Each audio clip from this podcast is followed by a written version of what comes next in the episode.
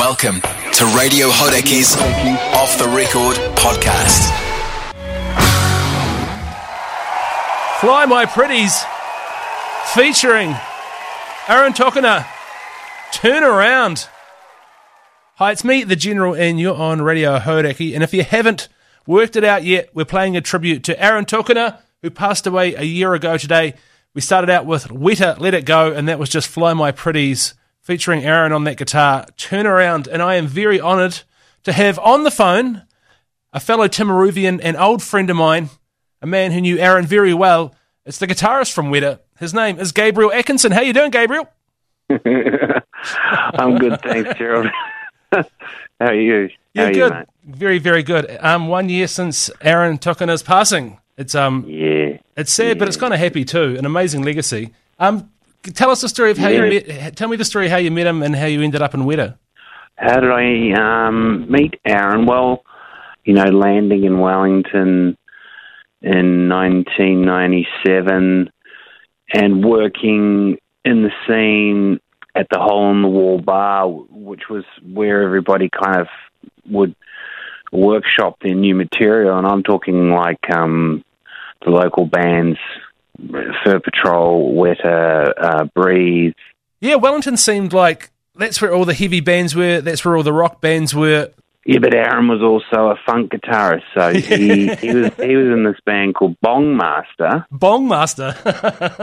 Yeah, yeah, and we used to go and watch them because they were incredible. Ricky Gooch on drums. And, oh wow. you know, uh, me- members of Fat Freddy's Drop, which I think once the deal was done with Weta, I think um, the guys from Bong Master got together and put Fat Freddy's Drop together. I mean, you guys were trailblazers at the time. One of the first bands to head over to Australia, apart from you know Shihad.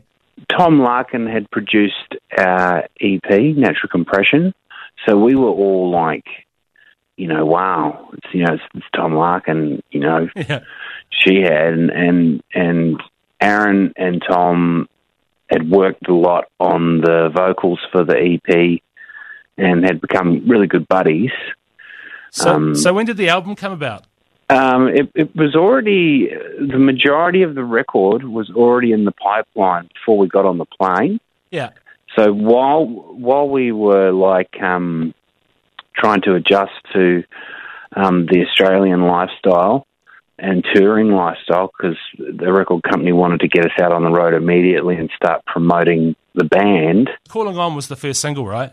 Yeah, they pushed calling on to, to radio, you know, in Australia and New Zealand, and and it was really strong. And Yeah, I thought you guys were going to take think- off in a big way. Uh, possibly. There were lots of songs on that on that album. I mean, it was a pretty strong record. It was really because of Tookie.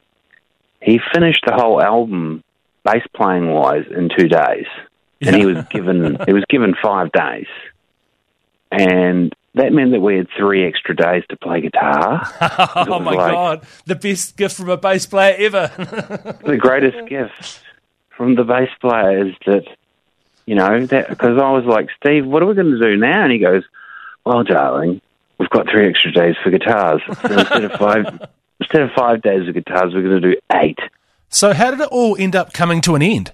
Well, it was just, um, you know, that monotonous touring. We had no money.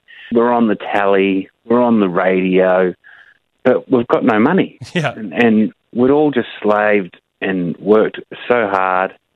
You know, um, Aaron was just like, I've, I've, I've just, I've had enough. I think he'd had enough. Yeah. You know, to have achieved that goal. I remember sitting down and listening to the record with him for the very first time after it was mastered. Yeah. And you know, he was just, we were just going through it. Just, yeah, choice. Yeah, that sounds pretty choice. Yeah, yeah. Well, it stands up as one of the greatest New Zealand debut albums of all time. Well, Aaron is and should always be remembered as one of the greatest songwriters and guitarists of, of all time. Yeah, man, And- I'm with you. But, But- what he taught what he taught me um, was the first idea. This is when you're jamming. You know, Yeah. 'cause jamming was was a big part of what we were doing to create something for Aaron to then move forward on and on, on an idea. Uh, the one thing that Aaron taught me, he, he said, you just got to get a hold of an idea and then you hold on to it. And, and it's a reggae thing. Well, the history of the band speaks for itself. An incredible album, and Aaron's legacy speaks for itself too. I think an incredible guitarist, uh, musician, and human being. Hey, should we have a bit of a listen to some Weta, eh? How about a calling on? Okay. Yeah, yeah, let's do that. Hey, thanks for your time. Long live Aaron Tokona. Absolutely, mate. Thanks so much for your time, and hopefully we'll catch up again soon. Cheers, bro.